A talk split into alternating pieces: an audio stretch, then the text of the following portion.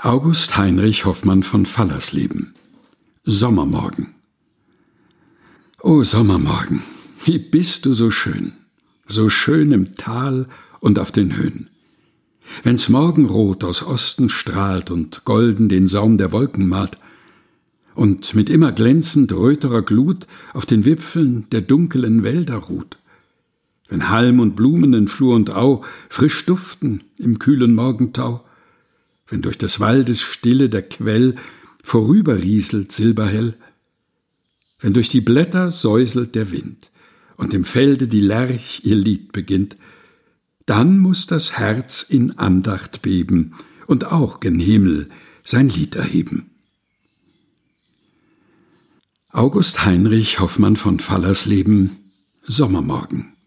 Gelesen von Helga Heinold